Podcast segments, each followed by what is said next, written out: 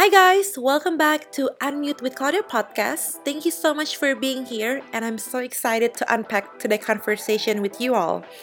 In today's Unmute episode, I'm joining with Andini Effendi, a journalist and activist in Indonesia. She believes in the power of active listening and growth mindset. In this Unmute episode, we're talking about Andini's journey, her lens of life, and her recent journey with Uncensored, her new platform on social media. I'm so thrilled for you all to be here with us today and cannot wait to unpack Andini's story right here, right now, only at Unmute. So let's give it up, Andini. Ingat banget dulu uh, kelas bahasa Indonesia, guru aku tuh suruh kita kayak meneliti atau observe cara jurnalis menyampaikan berita gitu. And apparently this amazing young woman sitting in front of me was the reporter at that time for Metro TV and I'm so so happy that it's a full circle I got a chance to talk with her today and feature her story in Unmute podcast. So without further ado, welcome Andini Wening Tias Effendi. Hi. Hi, thank you so much for having me, Clau. Ya, I think kayaknya jarang banget nggak sih orang sebut Wening Tias ya, selalu Anindi Effendi. Yeah, I know. So I'm very ini, I'm very grateful you did that karena aku tuh pengennya orang tuh like respect to names, right? Mm-hmm. And then the fact that you spell it correctly, I am so Aww. honored. Oke, okay. um, Kak, kayaknya kalau kita lihat uh, perjalanan karir Kak Andini tuh lumayan menarik. In a way kayak sama terus di jalur yang sama, cuman uh, makin lama tuh makin menge makin kayak niche gitu fokusnya. You started as a modeling uh, in your modeling journey waktu itu di 2000 ikut majalah Femina ya kalau nggak salah ya at that time. Mm-hmm. And then you you pretty much uh, you know started from there as a modeling terus jadi jurnalis uh, mulai di Global TV 2005 terus masuk ke Antv ke Metro TV and so on and so forth. But looking at your background gitu dari your childhood and your family, your dad is actually a politikus and pengusaha di Indonesia. So how how did this interest of you joining the entertainment or journalist industry came about? What was what was your childhood influence um, look like at that time? Oke, jadi sebenarnya kalau boleh jujur itu nggak ada influence sama sekali dari orang tua aku. Cuman kebetulan aja gitu kita hmm. akhirnya jadi dunianya ketemu gitu karena jurnalistik kalau kebetulan di Indonesia pasti ada hubungannya sama politik. Tapi dia sama sekali nggak pernah encourage aku untuk ke situ. That's wow. one. Oke. Okay. Okay? Uh, terus udah gitu bahkan kalau waktu waktu akhirnya aku akhirnya jadi wartawan pun dia sempet yang kayak kok anak gue jadi wartawan ya. Dia gaulnya dulu banyak waktu dia masih kayak organisasi mahasiswa sampai udah tua tuh kan masih hangout sama yang dulunya tuh aktivis, wartawan hmm. dan sebagainya. Hmm. Dia nggak nyangka that I will be one of them gitu loh, you know. Uh, jadi itu yang apa namanya menarik buat aku juga karena dia nggak kepikiran bahwa aku akhirnya bisa end up di sini. Tapi waktu itu aku yang kepengen banget tiba-tiba menjadi kayak oh this persona yang aku dulunya nggak tahu apa gitu uh, sebutannya. Yaitu tuh waktu aku lagi di summer school di Amerika, hmm. kita ke studio CNN. Uh, dan itu udah gitu aku lihat ada satu anchor ada promo programnya satu anchor lah namanya Paula Zan Paula Zan Now kalau nggak salah namanya itu uh, programnya And then itu kayak nunjukin gimana dia interview orang, kemudian dia wow. abis itu dia keluar studio dia liputan, kemudian dia balik ke keluarganya segala macam. And I was like, hey, I want to be that person gitu loh, you know, I want to do what she's hmm. doing because because of the dynamics, you know, karena aku nggak pernah kebayang dari dulu tuh aku nggak bisa diem kan, jadi iya. nggak yeah. pengen yang di kantor di belakang meja 9 to 5. So mind you, nanti along this uh, uh, conversation with you, aku pasti akan jalan-jalan because I cannot sit for too long. It's just mm. like it's wow. like a disease for me, you know, to sit uh, for too long. Dan mungkin itu yang bikin aku juga jadi jurnalis, because it takes me places. Mm. You know, you're hmm. not supposed to be at the office Yeah. You have to be on the ground where the story is, and that's what I love. Jadi, I guess that's the whole inspiration or the the new the beginning of it all, if you can say. Mhm. Tapi um yeah, so it's basically that uh, nggak ada inspiration from family or whatever. It's just the passion found me, I guess. You know, if Hmm, that makes any sense. It's not I found the passion. It's like, hey, tiba-tiba dikasih lihat yang jadinya tuh yang oh ini this is something that I want to do and I keep doing it gitu walaupun udah nggak di studio lagi. Tapi itu kayak aku merasa ditemuin dengan jodohnya gitu loh. Hmm.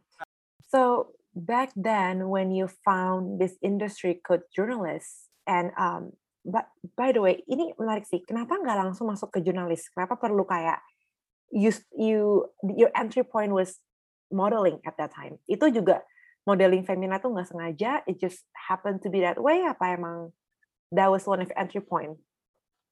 Uh, jadi kalau modeling tuh ya gini deh, pokoknya kalau di Indonesia dulu kalau tinggi itu udah pasti langsung ya udah ikut aja model, ikut ikut ikut ikut Iya, gitu. iya. Dan emang aku tuh juga kepengen tahu aja sih, aku bisa nggak sih nih untuk kayak Hmm. di depan kamera and the, uh, just to show my confident self because I think at that time 17 18 gitu aku tuh belum belum pede lah orangnya Mhm, gitu loh. mhm. Jadi uh, untuk mengasah kepedean tuh memang ya kamera tuh adalah latihan yang terbaik. And then modeling for me it wasn't like a, a career, it was like a, apa ya?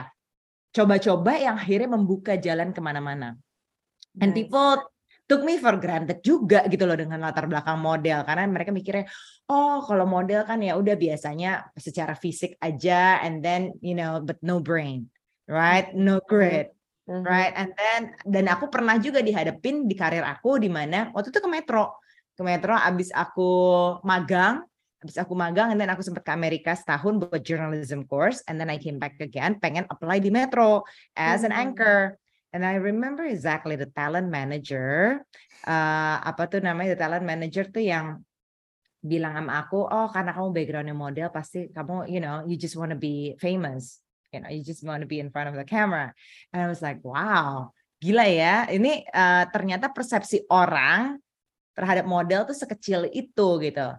And then you know what? I'm gonna prove this lady wrong because you can have it all you can have the looks and you can have the brain but also you have the grit and perseverance gitu loh Yes. so that was like my my fuel To get into this journey until now gitu mhm. and believe me not gue masih juga sering digituin sampai sekarang gitu loh people like look at me Really? differently but it's not really like starting from scratch because you kind of want to evolve right so Yeah. pengen buat sesuatu yang baru yang beda dari yang kita kerjakan sebelumnya pasti Ya. akan ada orang yang kayak hmm bener ini oke nggak ya nggak percaya gitu loh in the Mhm, beginning mhm. But maybe karena sekarang udah ada latar belakangnya, udah ada track recordnya lebih yang kayak dipercaya, yes. Tapi untuk orang questioning itu akan selalu ada. I believe that throughout our life, right? Yep. And I think that's the thing that keeps me going is to Mhm. have that apa ya questioning from people. Hmm. Diragukan itu gue malah senang, so I can prove them and Hmm. myself. Yeah. Oke, iya. I think one thing yang bisa banget gue ingat waktu I was in high school and I was observing and analyzing how you anchoring, how you portray some sort of situations or portray some sort of news at that time tuh kayak I don't know why the way you talk and the way you use your words itu very memorable for Hmm. me. You- I've watched couple of Indonesian news anchor juga at that time karena we were comparing kan. And I don't know why for some reason yours yang lebih lebih kena gitu feelnya ini. But here's one thing that I believe, okay? As a journalist, yes, you conveying news, you conveying a fact to the public, but you also sort of needs to have your own voice, right?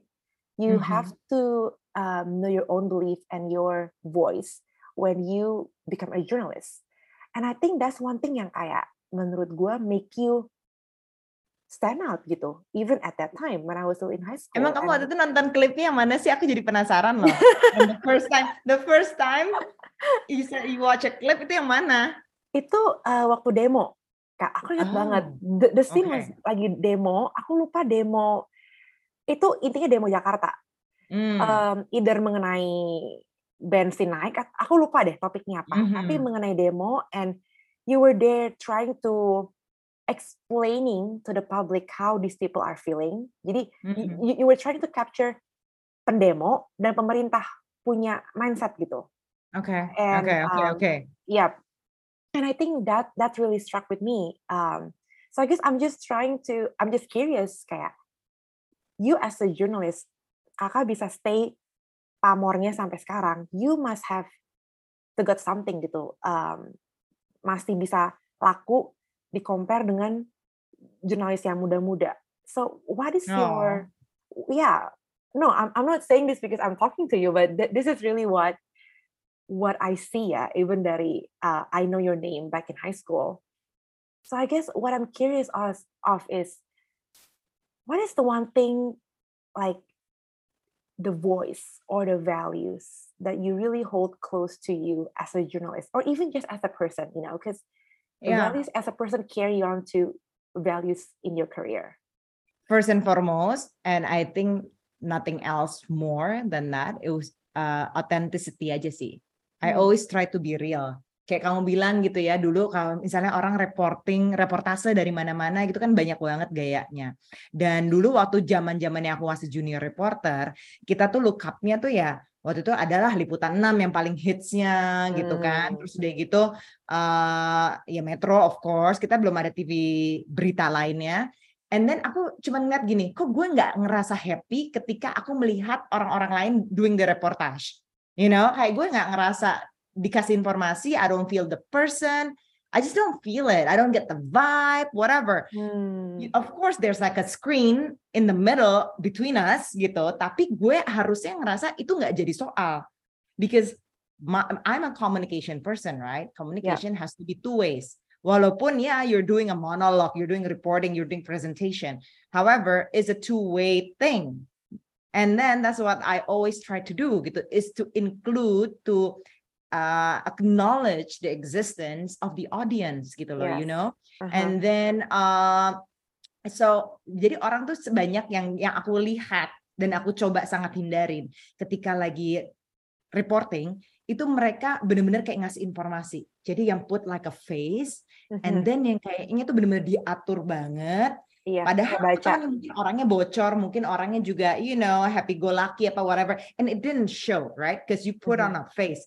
Kalau for me, it's like gue kalau ngomong emang begini, ke teman-teman gue juga begini, gitu.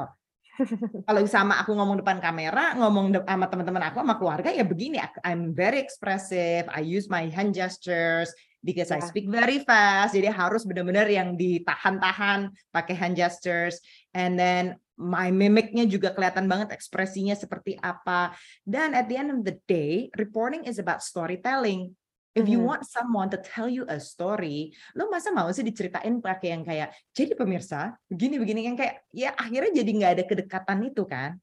Betul. Jadi jadi aku tuh nggak pernah memanggil pemirsa, aku nggak pernah kayak apa ya, kayak nggak lagi ngomong sendiri. Hmm. Dan aku selalu gunain lima panca indera, apa yang gue lihat, apa yang gue rasa, apa yang gue cium, apa yang gue Hmm. sentuh, itu semuanya merepresentasikan apa yang aku bisa ceritakan to the public, That's beautiful. right? Karena Yeah. kan kita kepanjangan tangan publik di tempat-tempat mana pun di mana kita melakukan reportase or on cam or it, just like any other journalism piece gitu loh ya. It is like we are the extension of them. Dan be- being the extension of them, you gotta be true to yourself. Lu orangnya seperti apa segala macam. Makanya I can only do one take.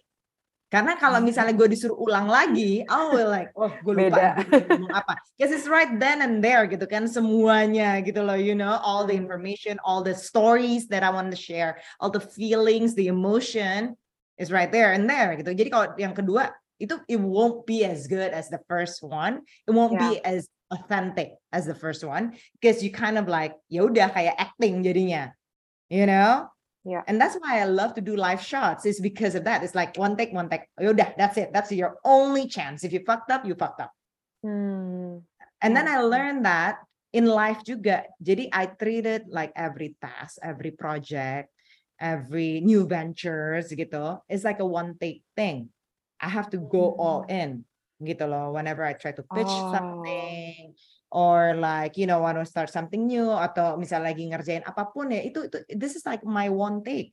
I have to give Hmm. it all karena kalau enggak it won't be as real for me. Ya, I know it's hard Hmm. for people, tapi for me itu akan lebih jauh lebih keluar ketika memang I have that only one chance and one chance only to Sure. prove myself. Wow, that's I think very apa ya? I think that's very interesting karena jarang banget gua ngomong sama reporter yang have the same idea like you. They they they, they love But multiple yeah, but the, things. but the end of the day we are all different, right? Jadi That's memang true. ada ada uniqueness-nya aja. Oh, Andini begini, kalau Yep. si B begini, si C begini, and that's fine. And then Mhm. I see ya, ketika aku mulai jadi diriku sendiri, I see like a lot of like my juniors gitu lah ya, atau successors, whatever you want to call it, trying to do the same thing like me gitu loh, you know. Tapi tapi I mean like I'm not saying that they're copying me, they're trying to do things that I do on screen, which is fine. Tapi it's not them, I know. Because you can Mhm. sense it. It's not really them. They do unnecessary things yang tiba-tiba lihat jam, you know, things like yang kayak you know you should be like Yeah. very natural about it gitu sebenarnya menurutku Yeah. tapi uh, ya uh, that's the thing you you can be apa ya uh, influenced or Mhm. impacted by someone Mhm, mhm. but don't make that someone as your compass gitu loh you know take That's good. take from other people ngambil sana sini inspirasi and make it you Mhm. and then you know give the very best like it's a one take thing just show yourself Yeah. right because at the end of the day you only live once just make it like who you're who you really are itu terlihat gitu loh menurutku Mhm, mhm, so mhm, mhm. yeah i guess that's my take Thank you. Th- Thanks for in journalism that. and in life kita udah kita udah go deep, padahal belum 10 menit masuk. um, I could I could really tell that you're very passionate Kak, about journalism, but communication in general. Mhm, mhm.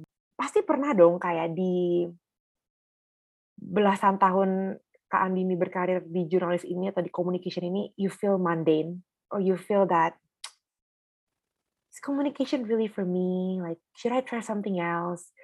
You just feel stuck atau stuck mungkin gitu. Oke, Hmm. aku per- eh, pernah banget stuck. Cuman aku nggak pernah mempertanyakan is it really for me. Itu nggak pernah sama sekali ada.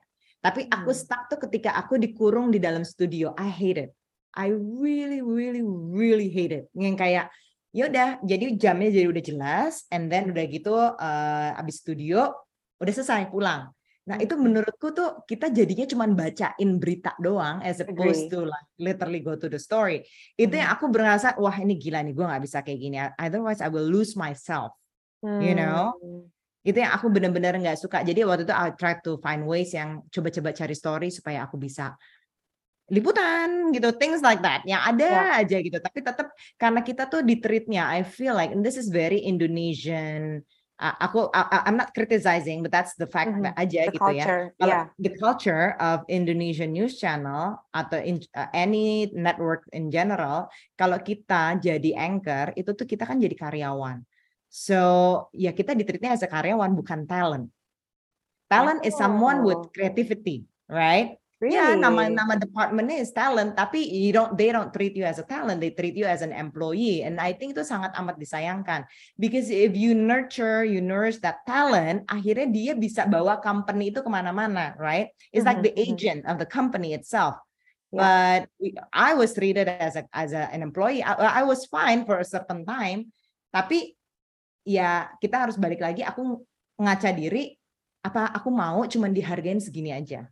Hmm. Dan kalau misalnya company nggak bisa menghargai aku lebih atau yang seperti ekspektasi aku, ya udah, then it's okay we go on separate ways aja. Tapi kan at Hmm. that time aku I wasn't sure am I, if I was ready, apakah aku udah punya name of myself yang un- untuk move forward in life, things like that. Tapi yeah, yeah. akhirnya you know what kayak ada di dalam hati kecil aku just do it.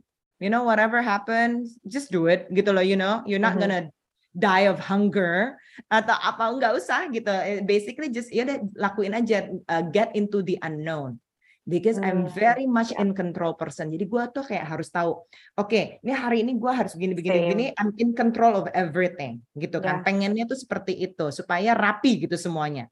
Ya. Because I'm OCD in a way gitu kan ya. Ja- tapi there are things yang kadang-kadang you just need to have like, yaudah, gue serahin ke universe aja deh Mhm. you know let go and let god literally because i'm not stra- starting from scratch anymore i'm starting from experience ya udah tapi dan udah tahu nih jalan aku aku pengennya memang stick di journalism journalism tidak hanya untuk membaca berita tidak hanya kerja di news channel tapi banyak banget spektrumnya and then do it and finally bener-bener emang selama dua tahun terakhir nih setelah aku resign Mhm.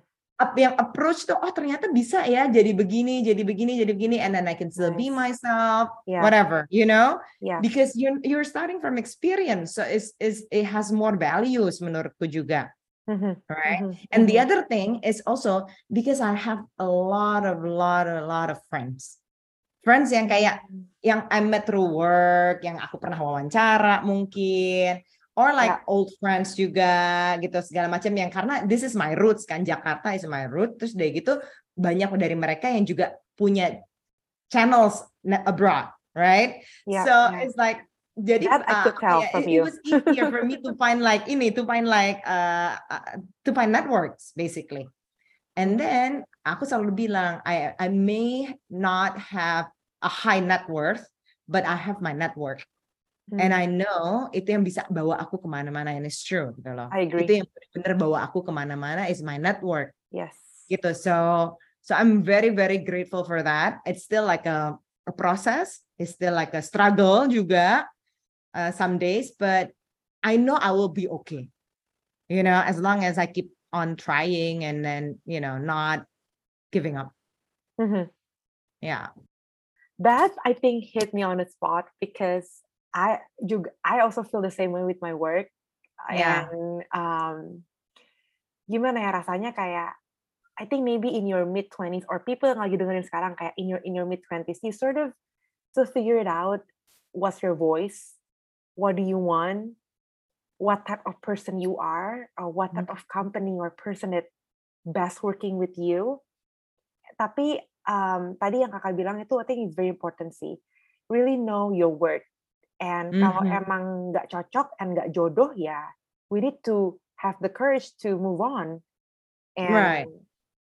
move forward dan from your story itu udah jelas banget kayak it match match in match match in heaven gitu kayak Mhm. you found another agency or companies that really willing to take you as you are as a whole Yeah. gitu nggak ada compromise sama sekali and I think that that's sort of you know that's such a good story that you actually shared with us. I think this is one thing that really apa questioning for me kayak you is someone yang orangnya very cheerful kan kayak I mean you even told yourself kalau "Ka- kakak tuh orangnya kayak sumringah banget ceria banget you know always easy going happy happy aja kayaknya kayaknya even problem pun juga try your best to look it in a positive light or perspective ada nggak sih kayak one of hitting point in your life where you sort of ngerasa kehilangan arah gitu dalam hidup kakak. Oh, absolutely. Terutama waktu pandemi lah ya.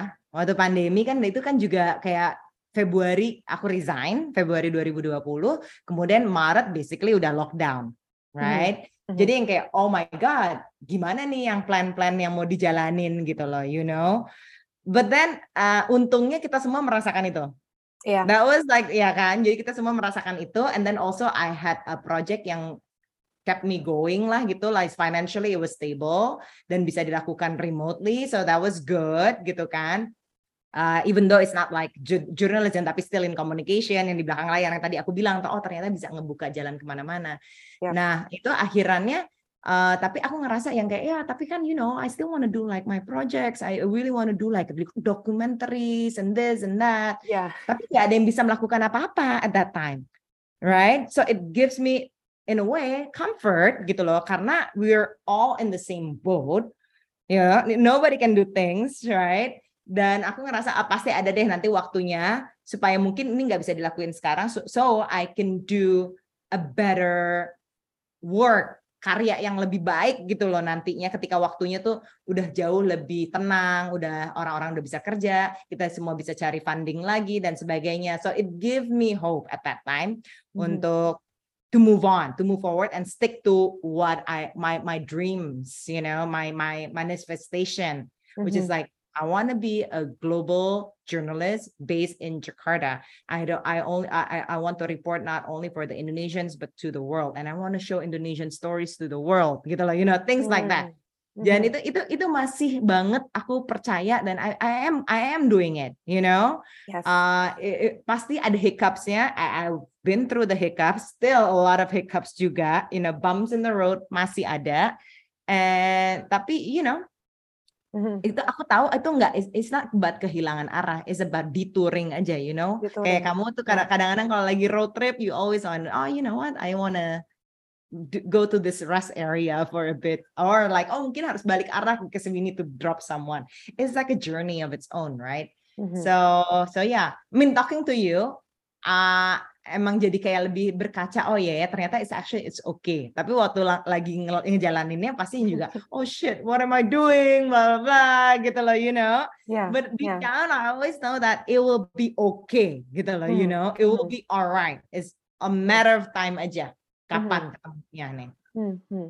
yeah so I'm not I'm not that concerned anymore gitu loh jadinya right right you you sort of build your mentality and you yes. you develop that growth mindset in yourself that yes. Yeah. Mau nggak mau ya I, th- I think you gotta push yourself to do that. Because otherwise I, I, will lose my mind. Dan gue oh, jadi nggak yeah. percaya diri and then I'll yeah. become an unhappy person ungrateful person. Yeah. dan itu yang aku nggak mau gitu loh sebenarnya. Yeah. karena I'm very blessed right? Like apa apa yang sekarang gue nggak punya I have already gitu loh. At least for me udah cukup mm -hmm. you know Mm-hmm. Of do I want more? Of course gitu kan. Pasti kan nggak ada habisnya. Tapi as for now udah cukup. Jadi ya I'm actually okay. I just need to maintain it. Kalau gue mau jalannya lebih jauh lagi, lebih tinggi lagi, apa ya strateginya untuk bisa mencapai itu? Yeah, so it's yeah. about strategizing, plan A, plan B, plan C sampai plan Z itu kalau bisa udah ada. Kalau udah nggak ada lagi ya udah berserah lagi to the universe. Yeah. you know? Yeah. Yeah. I mean, one thing that I really learned so much from you, I think kayak you you always put that grateful mindset mm. in yourself gitu. Life throws you at a brick wall. you're still trying so hard to be positive about it and calm yourself down, believing that my time will come. It will be yeah. okay. And I think one thing that I myself and my generation struggle is the idea of being enough You know what I mean? Mm-hmm. Because apalagi sekarang kita di era social media atau era teknologi yang kayak we're always there always something else to achieve. Udah yeah, jadi shadowed by other people's achievement. Right, right. And I think mm. that's one thing that I really learned so much from you, from your story, kayak how to be enough. Kayak tadi when you said that, I'm actually enough now. I'm actually content. You know, being content mm-hmm. is something that people, I mean, I myself find it challenging yeah i guess when when you were at that stage of figuring out your voice or trying to figure who you are as a person how did you build that self confidence in yourself mungkin one thing yang bikin aku juga akhirnya merasa kayak udah cukup konten. I've always been content, oke. Okay? Tapi kan juga ada yang momen-momen yang kayak uh, bikin aku yang kayak ngerasa oh ternyata tuh aku sudah amat sangat diberkahi. Jadi I lost my mom recently, and then this whole 2022 was like a, a, a tough journey lah for the family gitu loh, you know. And then aku masih yang oh go positif, she will be better, you know, she will be hmm. healed, whatever. And then ternyata gue salah, gue udah terlalu optimis, and then I lost her, you know. Hmm. It, it, dan mungkin sampai sekarang tuh yang kayak kenapa ya? I wish I could have done this and that and this and that gitu. Tapi that experience, the whole experience itu bikin aku deket sama dia. Padahal kita nggak pernah deket sebelumnya. All oh. my life, yang kayaknya tuh all my adult life, jadi aku tuh nggak pernah bisa communicate with her. But the last six hmm. months of her life, I was like the closest to her. Oh. So it also teaches me of being grateful in a way. Karena I was given that time untuk acknowledge what I have in life, you know? Mhm. So, Mhm. ah, sedih. Yeah. Yeah.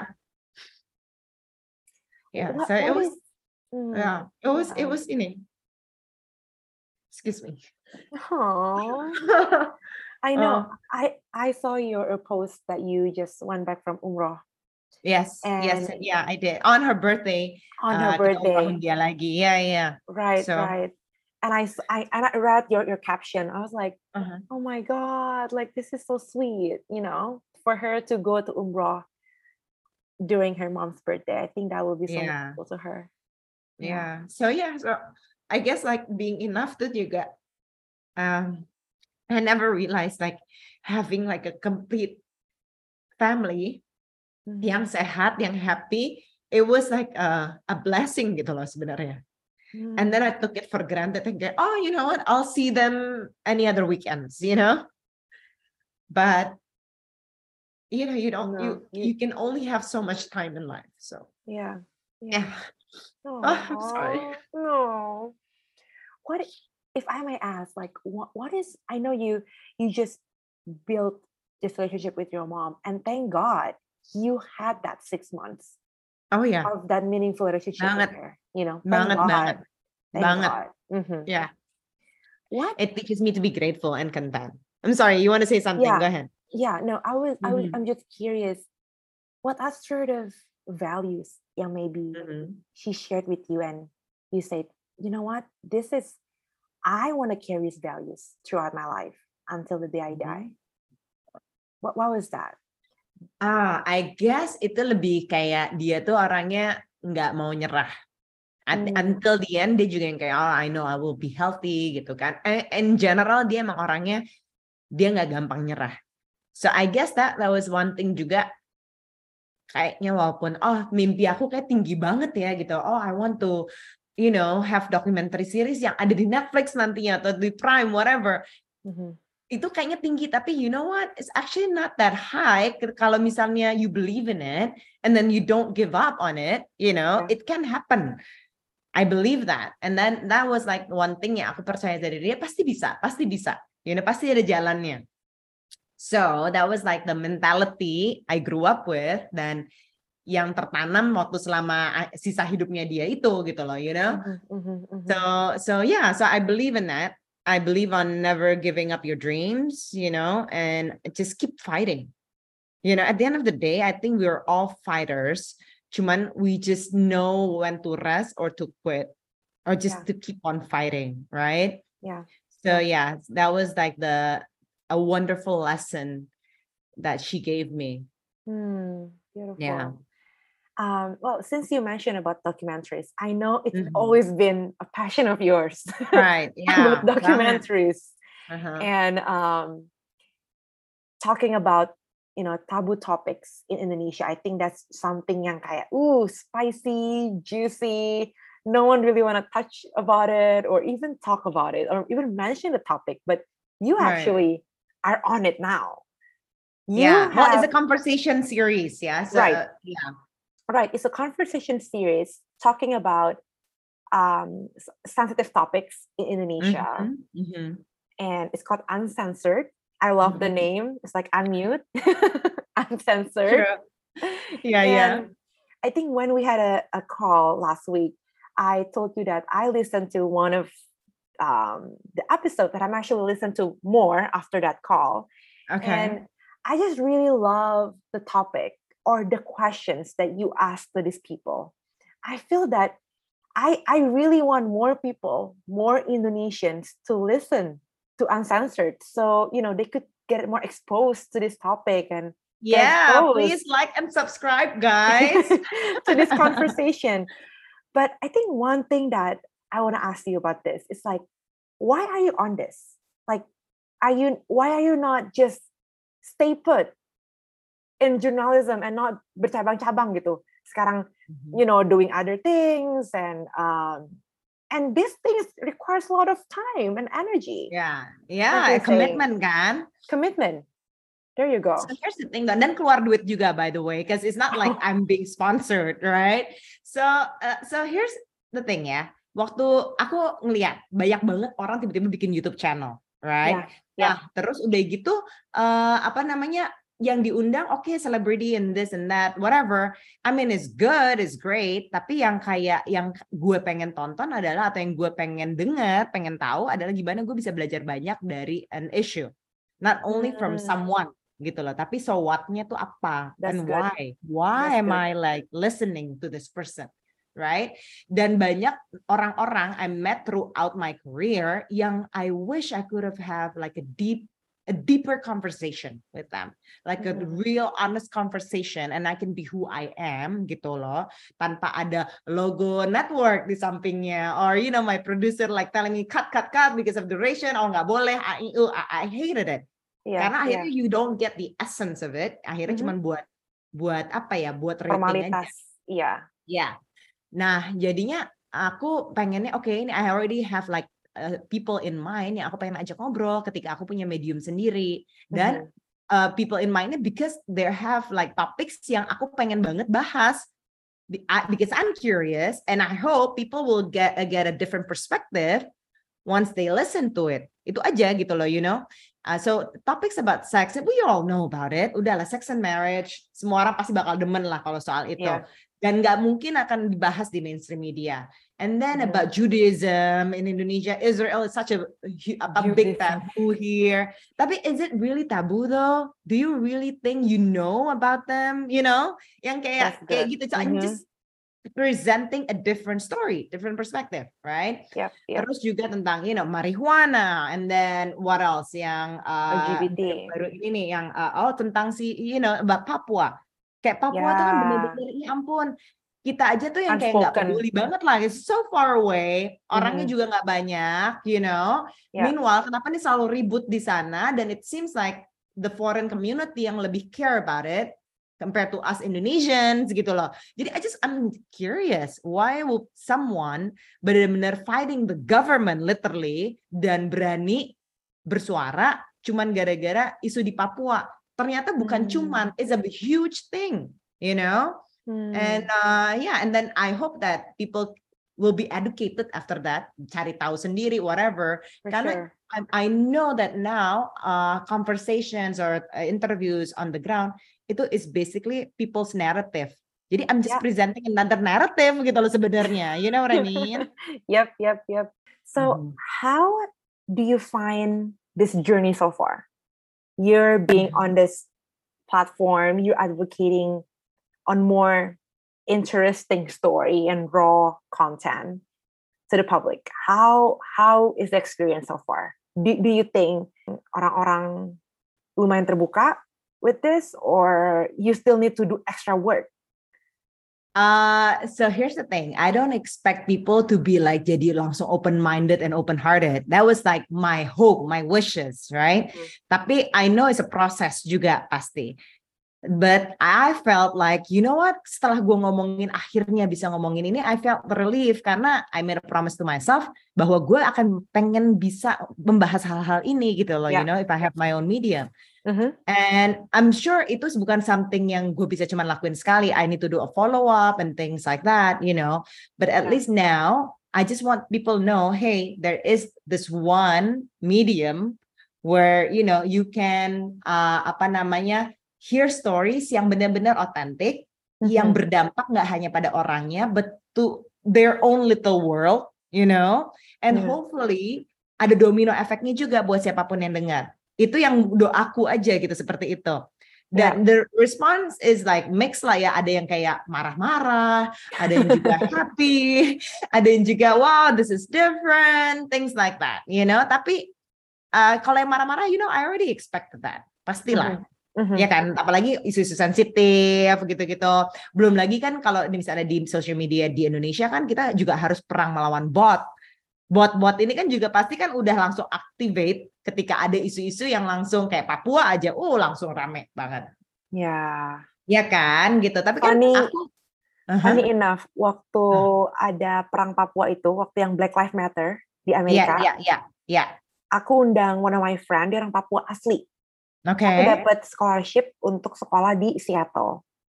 Oke. Terus aku semacam uh, undang dia ke podcast cerita sebenarnya tuh hidup Papua tuh seperti apa sih? Hmm. Rasnya tuh seperti apa? Rasisnya Yeah. seperti apa? Karena Black Lives Matter di Amerika itu Black Lives Papua Lives Matter di Indonesia menurutku. Correct. Sama aja correct. gitu. Yes. And guess what? Spotify took down my spot my episode. See? Yeah. And I need to re- download it for like multiple times. Oh wow. Sampai sampai akhirnya the subject aku lagi Papuanya. Iya, Kayak itu kamu harus ngomongin? Papuanya. Iya. Hmm. And even on the caption, gue nggak ngomongin Papua gitu. I'm just talking about kayak racism di Indonesia. Mentionnya itulah, bukan Papua gitu intinya. But Iya, iya. you know how crazy that is as a company kayak Spotify. Uh, menurut gue sih AI-nya harus lebih pintar ya. Oh yeah, banget. YouTube also like that.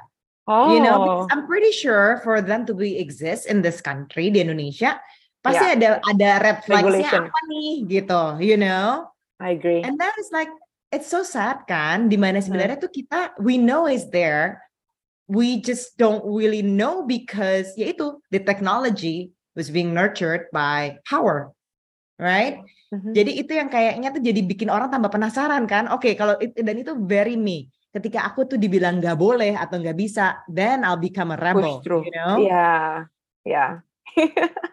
Yeah, and then you should be like doing ini tau nggak uh, apa namanya reverse psychology to, to Indonesia. Oke, this is the information. Go go go supaya orang jadi oke, this is too much information. I don't wanna know about it, right?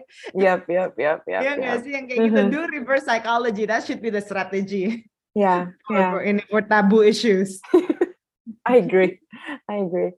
Now that you're, you know, you're obviously still in journalism and now being exposed to, you know, these sensitive topics and more towards the Indonesian mindset on how they actually perceive or how they actually understand these topics.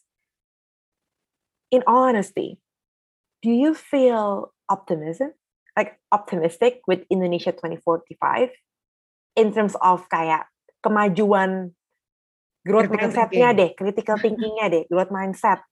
Atau mungkin as simple as uh, di bidang jurnalisme gitu. Lebih jujur, lebih nggak dinaratifin gitu. Lebih Oke. apa adanya. Do you believe in that? Indonesia can sometime in the future be somewhat like that. Gue, I'm not saying America is the best. Amerika juga mesti kayak gitu. Hmm. Journalism in Mhm. America is still corrupted, you know. It's still Mhm. everything is, especially kalau lagi pemilu. Nggak ada bedanya kayak. Indonesia. Right. Um, bedanya Fox TV nggak kayak TV One, gitu aja. Ya, ya, ya, ya. If biru-biru menang ya, biru menang gitu. But I, I, I don't know. Um, karena aku dari orang ketiga ngeliat jurnalism atau ngeliat cara orang Indonesia kalau ngebahas topik sensitif tuh dengan amarah, dengan Hmm. emosi, Mhm, mhm. dengan haters, bukan dengan knowledge, bukan Right. dengan research, bukan Ya. dengan kesannya nggak graceful lah gitu dalam menanggapi topik ini gitu. I don't Ya. know. To be honest with you, I'm a little bit pessimistic, you know. But but that's me because I'm from a third person. Ya. Uh, ngelihat kayak gini dari kacamata orang ketiga, I'm not sure. You're on it, right? Uh, aku ngeliatnya gini, the fact that we're actually talking about it, and then you have That's a medium, yeah, you have a medium, that's something. I have a medium, that's also another thing.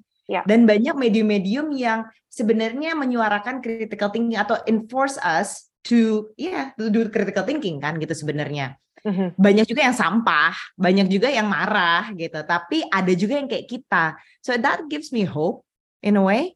Mhm. I know that 2045 is like a waktu yang akan datang lebih cepat dari yang kita kira because Yeah. that's what time does to you. It just goes by so fast, Mhm. right? Tapi I have like I'm a naturally optimistic person because I'm a Sagittarius ya. I'm a natural born optimistic person.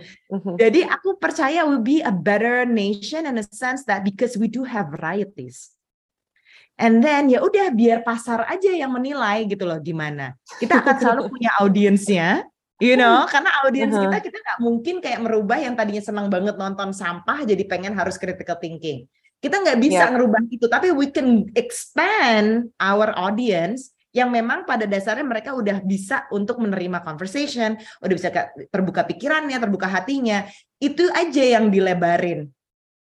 Because at the end of the day, I believe like positivity itu bakal nyebar juga semudah Agree. negativity itu nyebar. Mhm. Mhm. You know, so why join that bandwagon di mana kita sebenarnya udah doing the thing yang you know real Yeah. and then have a positive impact Mhm. and then I believe the audience will grow and then maybe by 20, 2045 kita tuh ada di segmen populasi yang juga berpengaruh untuk bangsa ini. So I I highly believe that that we're going to the right direction. It's not the direction yang utopia, tapi Mhm. paling enggak kita akan punya masa, you know, Yeah. di mana kita tuh bisa nggak hanya critical thinking loh, tapi actually doing it. Because Hmm. I also hate yang orang-orang teriak-teriak, ah ini ini ini. I know like friends of my brother, my brother is like your age. Ya, dia yang, oh masa Amini gini-gini. Hey look, I hate as much as you do what happened to Iranian women or women in general. Mhm. Tapi kalau if you can complain about something that is happening in Iran, what have you done here? Have Yeah. you achieved anything here yang bisa, you know, protect the female rights? Yeah, Yep. things like that. So do do your stuff, girl, gitu loh. Jadi jangan yang Hmm. hanya complain critical thinking aja, tapi action. Because it speaks louder at the end of the day, gitu. I agree. I agree with you. Mhm. Yeah. Mhm. How how can you think? Uh, what can you think that um, anak-anak muda ini can really um, attest their critical thinking? Karena that's one thing that people are lacking of. You know, people Hmm. as yang yeah, I'm not saying Indonesia lacking of that, but I think that's the truth. Gitu, Indonesia Yes, is lacking yes. critical thinking and having that growth.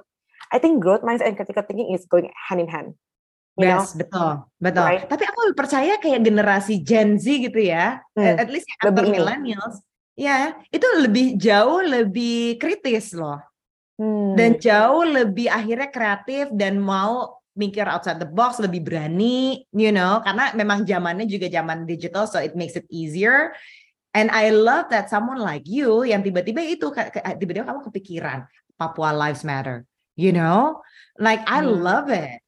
I Mhm. wish waktu aku di Amerika I could have done the same thing. Waktu itu ya YouTube belum terlalu heboh, ya kan? Terus udah gitu I don't really know about the issue dan you know there was no BLM. Kita masih benar-benar kapitalis yang Wall Street apa namanya Occupy Wall Street. So it's like wah Ya. ini nggak relevansinya apa nih sama Indonesia masih jauh gitu kan. Jadi Yeah, I yeah. love that you can find the connection of a global issue or like an American issue dengan Mhm. isu yang terjadi di Indonesia. That's a critical thinking and actually doing something menurutku. Jadi Hmm. kayak ngelihat kamu, ngelihat ngelihat adik aku dan teman-temannya, I feel like actually you know what? I'm hopeful.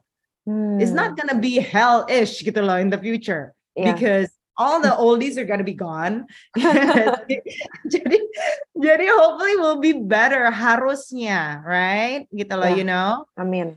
Ya amin dan tapi ya itu kuncinya satu sih. We just need to be a better, not only a better public spe- speaker, but also a good listener. Because one thing that I learned ketika di TV, orang kan demennya debat kusir aja kan. Yep. Because ya ra- rating dan akhirnya juga ya itu orang tuh nggak suka dengerin. I think if we become a good listener, I think uh, we can have like a healthy communication lah di in this country. We're Hmm. lacking of not critical thinking, but we're lacking of the power to listen. Yeah. You know, we listen just to talk back. I feel. Yep. Yep. Yeah. Not fully listen. Exactly. Yeah, not really Listen understanding. Yeah. Yeah, not really understanding the stance of the opposite, right? Hmm. Jadi itu yang aku ngerasa, hmm, ya itu kayaknya yang kita sangat kurang dan mudah-mudahan kalau itu bisa terjadi, that would be amazing. Yeah, yeah. Ya, Duh, ini conversation sih bagus banget sih. You know, rasanya Hmm. I will really listen to this multiple times, Kak. Um, Oh, I hope so. And Yeah, I hope I mean- audience too. my audience would love it. You know, Ah, just wait and see until this one got published. But I think, um, obviously, you you know, you being driven by your passion, by your why, right, and by your vision. after pandemic and you lose your mom, Mhm. you I think if I'm in that situation, Yeah. I would take life in such a meaningful way. Yeah. Kayak I would really live life minute by minute more intentional, lebih apa ya, lebih self awareness lah gitu. Uh, I mean, everyone should live like that. So even Mhm. sebelum that life circumstance hit you, but what is your end game now after all of this happened? Mm, I think you already mentioned it. I want to really enjoy the present because this is the only time that I have. Gitu makanya kayak ngobrol sama kamu, I really want to be in tune with you. You know, despite it's 10:30 a.m. on a weekday di Jakarta yang udah WhatsApp masuk sana sini, but you know what? I don't care. Let's just like enjoy this moment and then be Oh, thank you. fully me and fully you supaya kita we can have conversation. And also goals pasti harus ada, but nggak ngoyo gitu loh.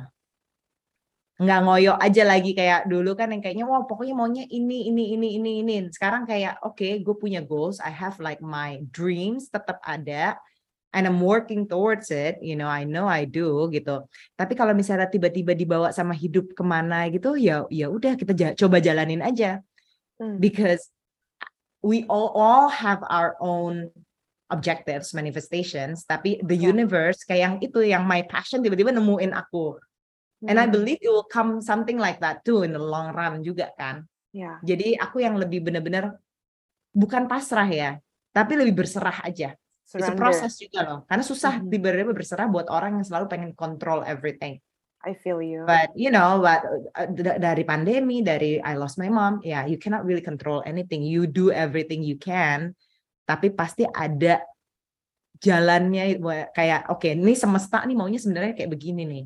And it will be better than what you think, gitu loh, you Mhm. know. Mhm. So So yeah, jadi kan kalau orang selalu nanya, what is like your five year plan, gini-gini gitu. Forget I'm about like, it. oh, girl, if I can get through this weekend, I'll be, you know, I'll be very thankful. Gitu, you know, yeah. Like itu it's it's good to have a strategy, to have a long term plan, whatever. But it's also better untuk kita tuh just to really live in the present. Mhm. And yeah, just enjoy every minute of it because ya udah ini kita nggak akan dapat lagi momen ini gitu kan. Nggak mungkin ngulang lagi the zoom and then talking about the same uh, topics itu kan. It will be like it's like my thing one take is a one take thing. One take thing. Yeah. yeah. Yeah. right? There you go. so yeah this is my one take with you. Let me just have it now gitu you know? And then whatever comes later ya udah. Then we'll deal with it Yeah. Yeah. Thank you so much. thank you so much Clau Ah, thank you for sharing, you know, your story, your ups and downs. And, you know, I think one thing I really appreciate is like you intentionally being present and have a conversation with me. I know you have so much on your plate, but I really appreciate it that you really interested in sharing your story to these yeah people. I, you I, know. I I never realized that it will be a deep conversation i thought it will be just about career and Yeah, not with me. Yeah, not with you i i know it's unmute Yes, unfiltered unfiltered. That's right. Well, yeah if anyone wants to check out um, Kandini's new medium, it's called Uncensored, a fable on YouTube. So everyone go subscribe, like. and spotify and Spotify and too, Apple Apple Podcasts. Podcasts, yeah right? Yes. Um, but make sure to follow and subscribe on all platforms: YouTube, Yes. Spotify, and Apple Podcasts, and maybe leave a reviews or comments. yes and star and and like stars and likes and share everything everything okay Yeah. um i will link everything down in the ca- caption below so you guys all can check it out and i also gonna post it on my ig story so you all can just click it and check it out That's so sweet uh you're so thoughtful no i'm, I'm, I'm really supportive of this medium because i think it has so many amazing potentials going forward from this amin amin Amin. amin amin amin yeah i mean well i hope i can meet you soon Yes, I hope I can see you in person and then let me know when you're in town. Okay. I know Will it's too late do. We'll do. on We'll do. time. Okay. Bye, Kak. Bye. Thank you so much. Thank you all for listening to this Unmute episode.